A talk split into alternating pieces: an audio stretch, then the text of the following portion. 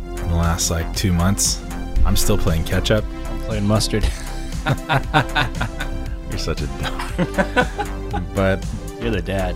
and we'll be I think January through February even might be like just us playing catch up to all the stuff that I've been wanting to do podcasts for. But yeah, I saw Spencer. Yes. I'm glad. Did you watch I'm it like with still thinking maybe we should do its own episode, but Did you watch it with Allie? I did. What did she think? I think she felt really similarly to how I felt actually, which was she liked a lot of it and didn't like parts of it. That's fair. I was hoping it would be more of what you were describing, which was a more haunting, more like kind of horror adjacent. Yeah, I would have loved that too. but I feel like you can only Do so much. when you're treating a subject as sensitive as Princess Diana. Yeah, didn't you say that like people were like walking out of screenings because Yeah, when they were showing it at festivals, I don't know if it was Can Cans, Cannes, cons? Canaz. Uh, people were walking out, especially an older crowd, just because they didn't appreciate the liberties they took with the tone and the, the narrative, because it is uh, not a true story. I don't even know if that weekend happened, you know, to any capacity. So that three day Christmas vacation. Uh, no, that Christmas that vacation. happens Okay. every Christmas. They get together and they do that many times in The Crown and in real life. Yes. There you go. But yeah, I was hoping for more fictional liberty More fable and less biopic. Yeah, I I wanted it to end with sort of like a revisionist history like Once Upon a Time in Hollywood Yeah. where like maybe it cuts to her with the paparazzi like taking pictures of her while she's driving and she like pulls over and tells them off or something and then drives away like surviving and not crashing. I thought that that would have been I thought it would have made the movie like perfect. But it didn't do that. It ended in a much more interesting way. I thought the the relationship between her and uh, Shape of Water wasn't cool though. Yes. Uh, Joan, I think her name was Joan or something. In the in uh, her character's name. Yeah, I feel bad I can't remember her name, but that that relationship was interesting. I also loved her relationship with her kids. Yeah, great. All throughout history, her kids have been very outspoken about their mother and what happened and how Yeah. messed up it was. And most recently, Harry has been talking about how crazy his family is, Yeah, it's which is crazy times.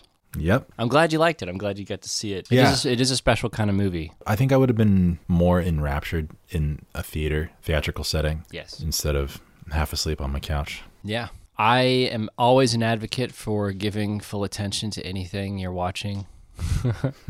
What? That's, that's crazy. But I'm I'm a crazy person, so don't listen to me. Especially um, You're saying you're not on your phone the whole time that you're watching something? no. In fact, I mean even when I'm watching something on my phone- Ironically, you are Yeah, on yeah, your yeah. phone watching something. Yeah, I'm, I am aware of the irony, but I uh, I also just I can't I can't split attention when I'm watching something, and it's funny because I know you're a very attentive person, and I'm it- it's I I just can't do that thing where I'm splitting attention when I'm watching something. I don't have the ability to absorb the information or appreciate it. You know, even if it's something like The Office where you just want it on in the background, I end up just watching it because I'm like I can't just leave that on in the background. Well, when you've seen it as many times as I have, it, it becomes something that you like. You just know it's room tone. It's like and it's like you can yeah, it is. But it's like you can see it in your mind's eye just by hearing it. You know, yeah. Word.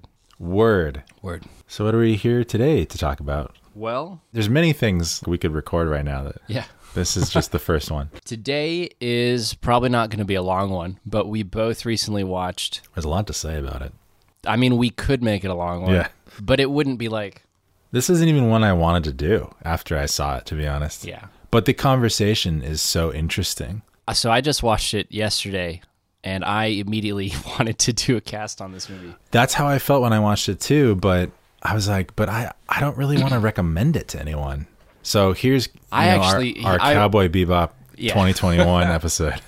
Uh, f- we are talking about Netflix's new film from Adam McKay, Don't Look Up. Don't look up. I'm a huge Adam McKay fan. Yeah. Anchorman's one of my favorite comedies. Mm-hmm.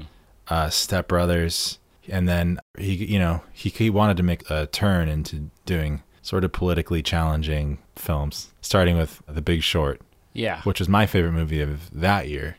and not only politically challenging and socially relevant, but also like the filmmaking has evolved to the point where in Big Short there are fourth wall breaks and Yeah. weird meta. They're sort of like expose films, I guess. Like, and then he did Vice, Yeah. which was about um, Dick Cheney, yeah, with uh, Christian Bale and Cheney makeup, Jacob. What a transformation! right? Chain up. and then he just did Don't Look Up, which was, and he has said repeatedly, along with his writer, I think, that the metaphor for this comet or asteroid that's plummeting to Earth is a metaphor for climate change. metaphor.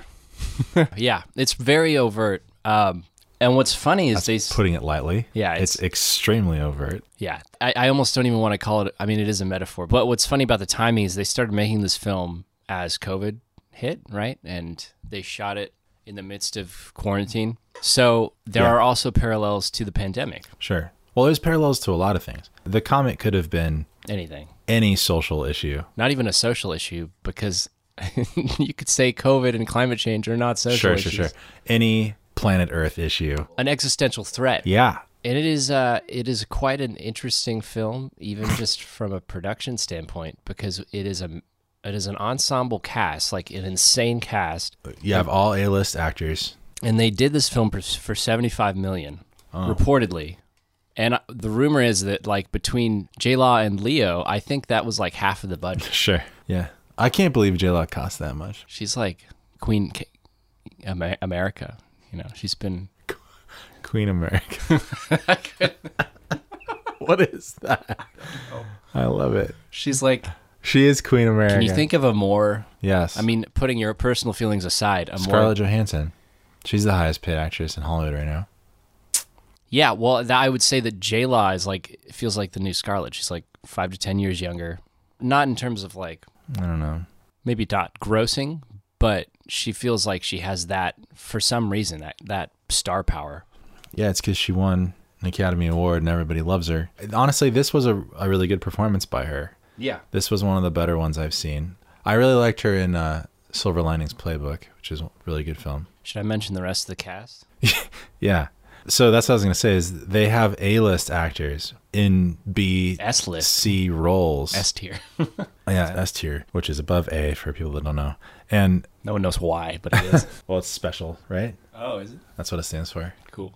But the interesting thing about this movie is if they didn't have the actors that they did, if they didn't have A-list actors in every single role in this film supporting and lead, it wouldn't I wouldn't play. it wouldn't play, it wouldn't have the same power behind the messaging. And that's the weird thing about this movie is I feel I f- it felt like I was watching like Mars Attacks or something, Yeah, but with very very good actors. Most of them who were to like are activists and support climate change. and because it is not like it has all the subtlety of like uh, of of an Applebox preacher. You know, it's not. Yeah. It, you're here. You're watching this film because of the performances. Yeah. and how absurd it is. Yeah. So we already said Leonardo DiCaprio and Jennifer Lawrence are the two headliners, Yeah.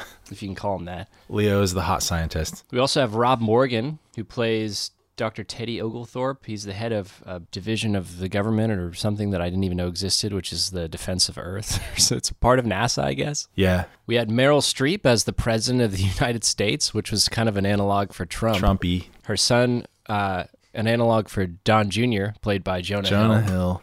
And what an absolute I love Jonah Hill. silly boy that guy is. My personal favorite part of this movie, Mark Rylance as So good. Peter Isherwell, who is like all of the crazy eccentric billionaires of our time rolled into one. Yeah. it made me want to go back and watch Ready Player One Yes. just to see his performance again because I I, feel was like, like, he reused a lot of that performance. reminiscing. Yeah. He's He's a cool actor. he's absolutely nuts in this film. Yeah. Did he had like fake teeth or something?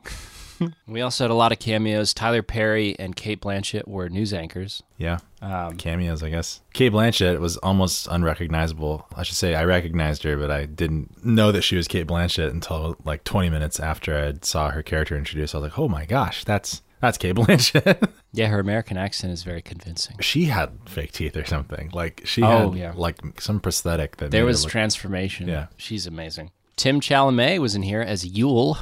he was awesome. He plays a love interest for Jennifer. This in may the have second- been my favorite performance I've ever seen by him. Yeah. Love fingerling potatoes. Wait, in the clip you sent me, that wasn't even in the script, right? I don't know. So much of this film we've learned is uh, improvisation. One thing that was not, which was what brought him into the script, apparently, was that Prayer. yeah, it was the prayer, it was that religious side of him, which was actually like the most tender part of the film. Yeah. And that last final prayer before the Last Supper.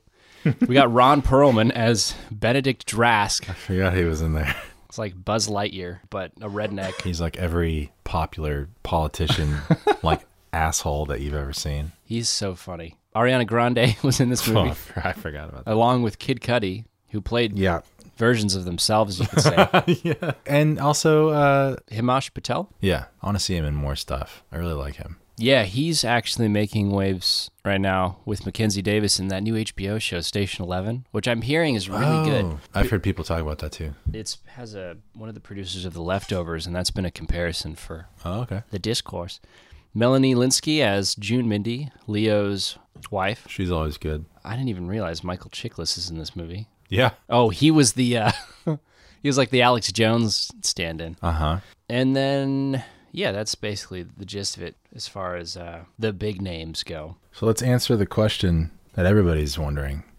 What is this movie? Do you think that was actually Meryl Streep's naked body? Well, we only caught it from certain angles, but I think f- yes, I think it Really? was. Yeah. And Mark Rylance too? That I- was wild. I do. That whole I- ending. I I feel like it might have been.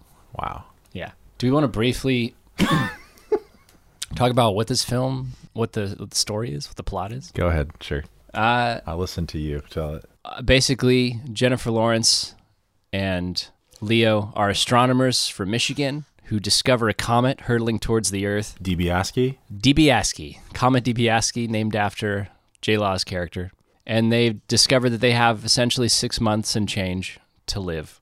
And so they go around trying to tell everybody this, starting with the President of the United States, who completely blows them off because it is a, a version of our previous administration, the Trump administration.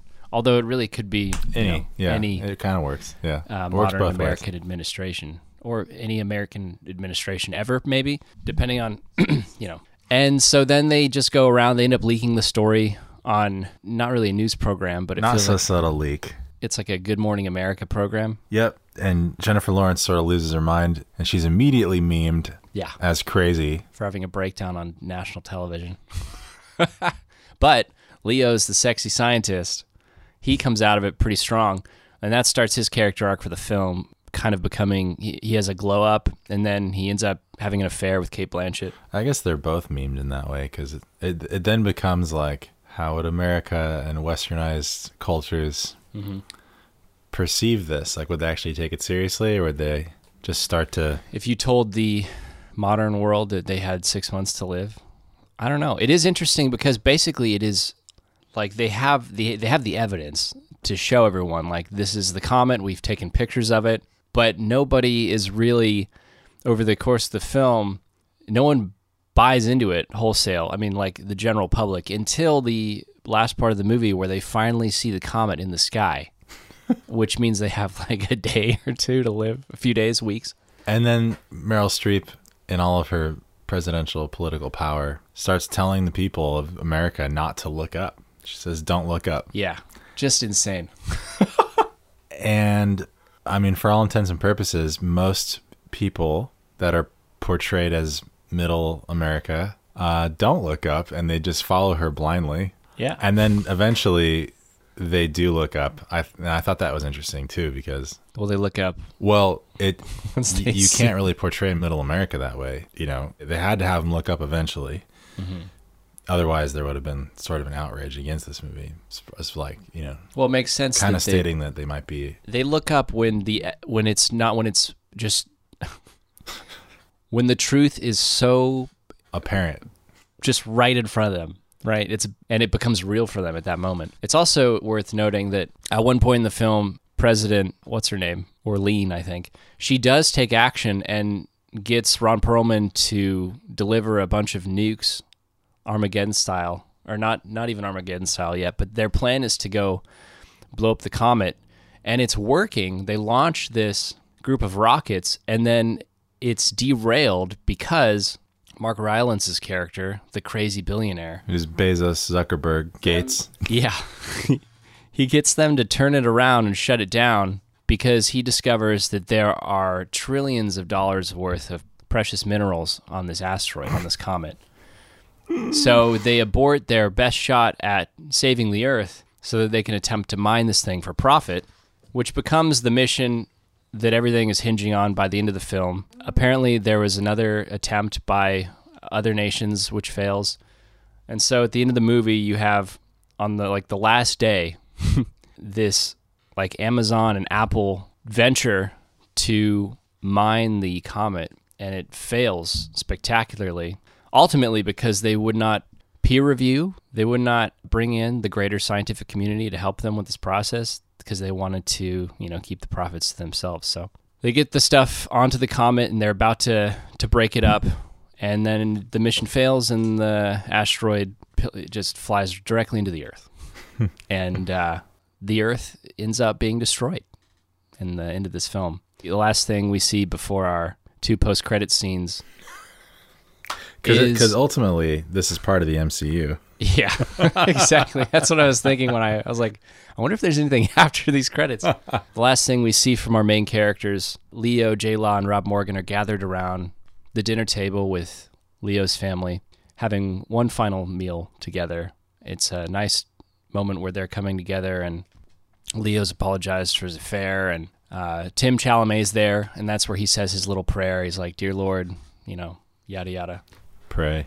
And we get this great ad libbed line from Leo at the end, basically the last line before the catastrophe, where he says something along the lines of, "Wow, wow, we really had it all, didn't we?"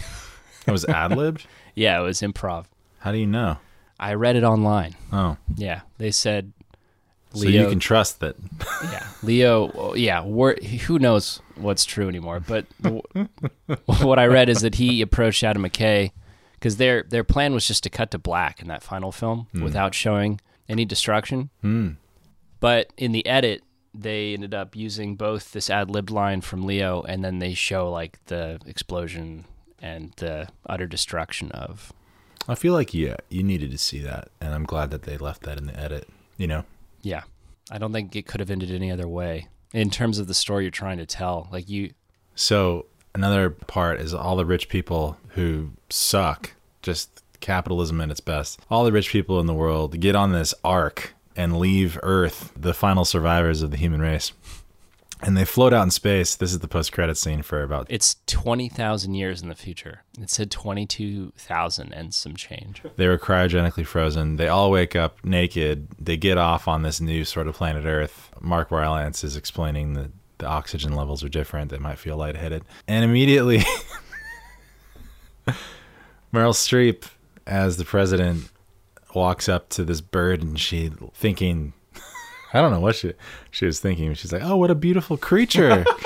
and the bird, the bird just attacks her and eats her immediately. It just shows how stupid Yeah, it's crazy. that says a lot right there. It looks like they're all going to die at- in that yeah, moment because they're surrounded by like these birds. they're like dinosaurs Yeah, probably. on this new world. Yeah. And it's just like a few hundred of the, like you said, billionaires who really have no survival skills at all. And they're just probably going to die Yeah. immediately. Yeah, And then there's the second post credit sequence where Jonah Hill's character, Don Jr., crawls out from the rubble of ruined Earth, takes out his phone, and he's like, Hey guys, he's like doing like a social media post. He's like, Hey guys, last guy on Earth. What up? it's so it's so funny. yeah. There's a lot. I loved the whole bash smartphone subplot in this film, and it had great payoff where they're like, it was a delicious Black Mirror kind of idea where the bash smartphone will anticipate your emotional needs and then feed you social The media. things you want to hear. yeah, like videos and clips based on uh, what would be what would like make you happy at that moment. And there's this great reoccurring gag where it's uh, A puppy. yeah, it's like a puppy riding a chicken or something. And then there, yeah, there's a scene where once Leo goes on television, he follows an announcement from Ariana Grande and Kid Cudi, and Leo's it cuts to Leo's family watching the broadcast, and Leo's son is like, "Wow, my phone just ordered Ariana Grande's new album." for me. It's so incredible. And then at the end, Mark Rylance can like anticipate people's death with their al- hyper advanced algorithms, and he tells Meryl Streep how she's going to die like halfway through the film that it's uh, via Brontarock, and that's the animal that kills her at the end of the film, which is so funny on a whole nother level because it shows that the algorithm was able to anticipate this history or this this this future of mankind. Yeah. I mean, it's it's all just throwaways, but it's it's so Yeah. funny to me. Yeah. That whole Mark, everything Mark Rylance did in this film just killed me. It was so funny. yeah. Yeah. That's the movie. And the other thing I wanted to say was the Pentagon guy joke, where J Law is throughout the film completely and utter confusion as to why this three star general, who is appropriately named General Themes in the beginning of the movie, he charges her and Leo for snacks Oh, yeah. inside of the White House. Snacks that he got for free. Yeah, while they're waiting to see the president, he gets he just picks these up from the other room for nothing, and he charges them. And that for like five or six times throughout the movie, J Law is like, Why did he do that? "Why did he do that? Why would why would he do that?" and it was just a great little. Yeah. I know where you're going You with put this. a button on like the idea of the film, which is why Yeah. why why do the people in power feel the need to to do this Yeah. to the rest of the world and it's just insanity It also represents very accurately how I feel like every day. yeah And I'm sure you feel as well, where it's just like, my mantra what is happening? What is Why, why would somebody do that? It doesn't even make sense, you know? yeah And then I love the story that Oglethorpe tells in response to when she is questioning it for like the sixth time. You know, he tells her the story about Sting oh yeah just farting right in front of him right in front of him and Without just breaking eye staring, contact? staring at him, and then not not moving. And he's just like, and then he he pulled it off. He just walked away. teddy was like i just i still found him so charming it is the power yeah th- this whole movie is about the power the overindulgence you know the living in excess of yeah, that 1% and how it's basically destroying the earth and mankind. So that that's essentially the takeaway. For more on that, you could visit our neoliberal capitalism podcast. Yeah, big social activists here on the Cult Podcast. But no, for real, this this movie I I loved it. It's probably not going to make it into my best of the year as things have started to get a little crowded in that for me. But I'm a huge fan of absurdism, surrealism. And what's so funny about this movie is that it's it, I was watching it thinking absurdism like this is no longer absurdism. We're just putting on the screen uh, reality. Like these are all analogs for p- literal people whose names and faces have been changed for the sake of you know. yeah, so I mean, okay, I agree with you that it feels like that. You know, it feels like it's just reality and you have these analogs for real people. But one of this movie's main criticisms has been that it's it doesn't accurately represent the reality in which we live and the world in which we live. So, for example, because uh, I listened to the NPR uh, podcast episode about this, one of their main criticisms was that uh, terrible metaphor, climate change being this this comet, because climate change is a a slow, long play problem, and a comet, you know, being six months is very different from what climate change actually is. That was one of their main points. The second point was that everything in this movie is left up to America, and that's not exactly accurate either, you know, because we just had the climate change summit a few months ago, and they identify this as a global issue that we're all working together to solve. I understand, though. I don't have an opinion in this. I don't have a, a horse in this race either way. But I understand why someone like Adam McKay portrayed solely America as the, the country to solve this issue because it makes the most sense to me because every all of popular culture you know the reason we do this podcast is based on westernized way of thinking and that's what pop culture is is westernized it's westernization it's just everything is it starts in america and then it and it trickles out everywhere else and so i get why you know he did that and why america was essentially the only country that could actually solve this problem. And not to say that I'm puffing up America in any way. It's pretty much the opposite. It's that Yeah. like we have positioned ourselves in such a way. I mean, we're trillions of dollars in in debt as a nation, but you know, we've positioned our country in such a way that like no one can mess with us, but we can mess with everybody else. Yeah. And if, if there was truly like an existential crisis like this, and there is a lot of what we do, how we respond, the the practical means, the finances, all that stuff would influence the rest of the world. How we respond, the things we spend our money on, the things we care about, we influence the world in that way. So, in in that way, it makes sense. It does start with us, I think, and then it would it trickles out to the rest of the world. Uh, that's an interesting perspective. I I don't know if I am on board with that particular piece of criticism because uh, between the timetable for the film being very short and the nature of the discovery being like extremely localized out of Michigan, it makes sense that they wouldn't have been able to like they the rest of the world didn't even have this information until a little bit later. And so between those things and also it seemed like the whole film was mostly a criticism against not only America but specifically uh, like the the previous administration. That was where they wanted to focus the film Mm-hmm. because it would be a, a different dynamic with the rest of the world. And they did put enough in there to satiate me because I was curious how they would approach international attempts to you know be a part of this effort in the film. And they did have that little scene where like they show the joint effort of Russia, China, and India doing their own launch, which fails. So that that was enough for me to be like, oh, okay, so there's stuff happening across the globe. But it didn't bother me in the beginning because it's like they were really putting the kibosh on this information. And even when Leo and J Law went on TV, as we saw, no one was taking them seriously anyway until later on. So Mean culture. yeah, exactly. And uh, the whole the first part didn't even bother me either, as far as the, the metaphor being an asteroid, because I mean you can get lost in semantics, but ultimately both are an existential threat.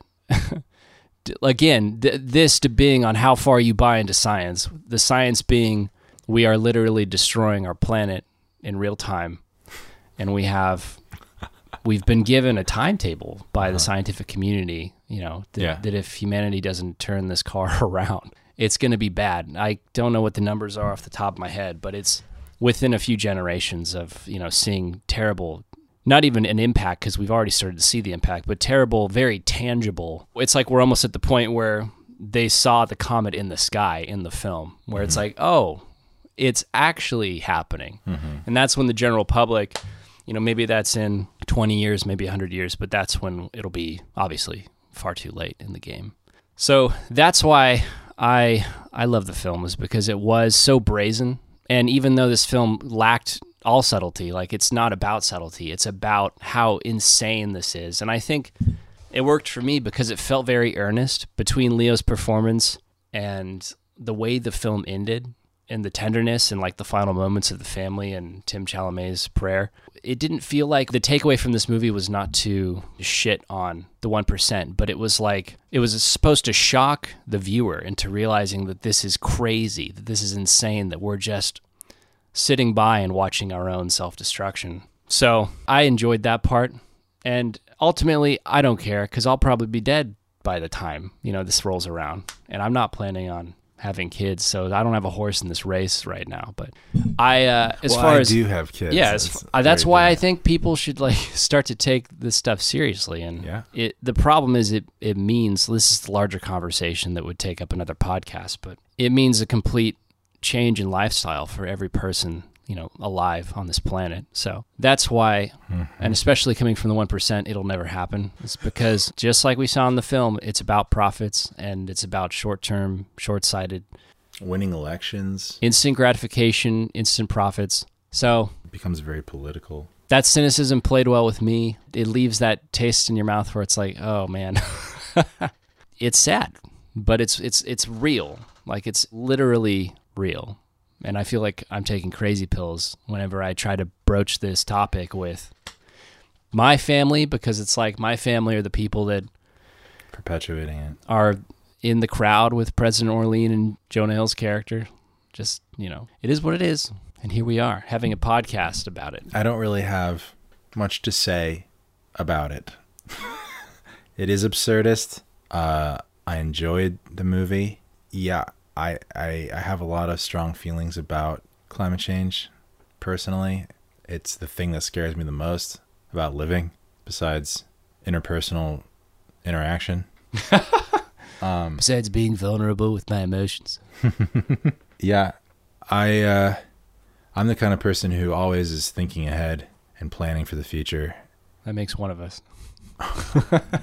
and I can I always am like doing things or trying to do things that will affect me 10 years from now, 20 years from now. So I I feel like that's not that long of a time. 10 years from now, 20 years from now, a couple generations, and the planet or that we live on will be too hot for my kids and grandkids to live on. Fuck that. Yeah. Or we'll just be underwater Fuck because that. we live on the coast. it'll be it'll be Waterworld. We'll all start growing gills like Kevin Costner. Oh my God. Let's do it. this movie altogether it wasn't my favorite of adam mckay's i did enjoy the metaphors i enjoyed the analogies and the insanity of it all I, I mean i was texting you through it going this is just insane this is insane this is insane this is insane Yeah. i can't believe this is happening uh yeah and it was like it was like adam mckay was just holding up a mirror to modern day america and westernized thinking and so many people will watch this and not understand it or hate it and i think that that is also sort of comedic in of itself Yeah. and unfortunate and extremely sad so yeah i mean those are my thoughts this movie isn't one i would recommend though either like i wouldn't recommend it to hardly anyone because you'd have to be very Woke. forward thinking Yeah. I, to sort of grasp even the humor in this movie you know what i mean I would also be curious. people keep people would be disgusted by this. I mean, much like we were talking about Spencer and people walking out of that movie, I think people could be really disgusted by this film. And I and I can't recommend it. It's definitely not in my top ten. I don't even know if it'd be in my top twenty. I do think it could win Academy Awards, and that's crazy too because of uh, how the Academy works. But yeah, that's all I really have to say about it. it would be fun to watch somebody from the demographics it's criticizing watch the film and just see at what point do they come to realize oh i'm being um, ca- i'm being lampooned here it would be funny i just thought of a great Part of me make yeah. Sorry, go ahead. post-credit scene for our reality you know thousands of years in the future when mankind has likely been lost to time aliens roll in they see our planet and they pick up uh, a copy of this movie and they're like able to understand it and somehow have context for how humanity ended and they're like wow people were really aware of how they were going to uh, all die and didn't do anything i think it'd be f- pretty funny you have like the seth rogen alien just like he's just laughing life reality is a comedy man Seth Rogen, when he laughs, it sounds like he's just coughing. yeah. nailed it Well, here's a song from Don't Look Up. Yeah, I actually enjoyed the score by Nicholas Bertel, who uh, did Succession and a bunch of other great media. So I actually have a track we can put here from the end of the film where they're having their last supper. There's a nice little piece of music. So here's a nice little piece of music from Don't Look Up, Nicholas Bertel, Bertel. Bertel, Brittle. Streisand. What an incredible running gag.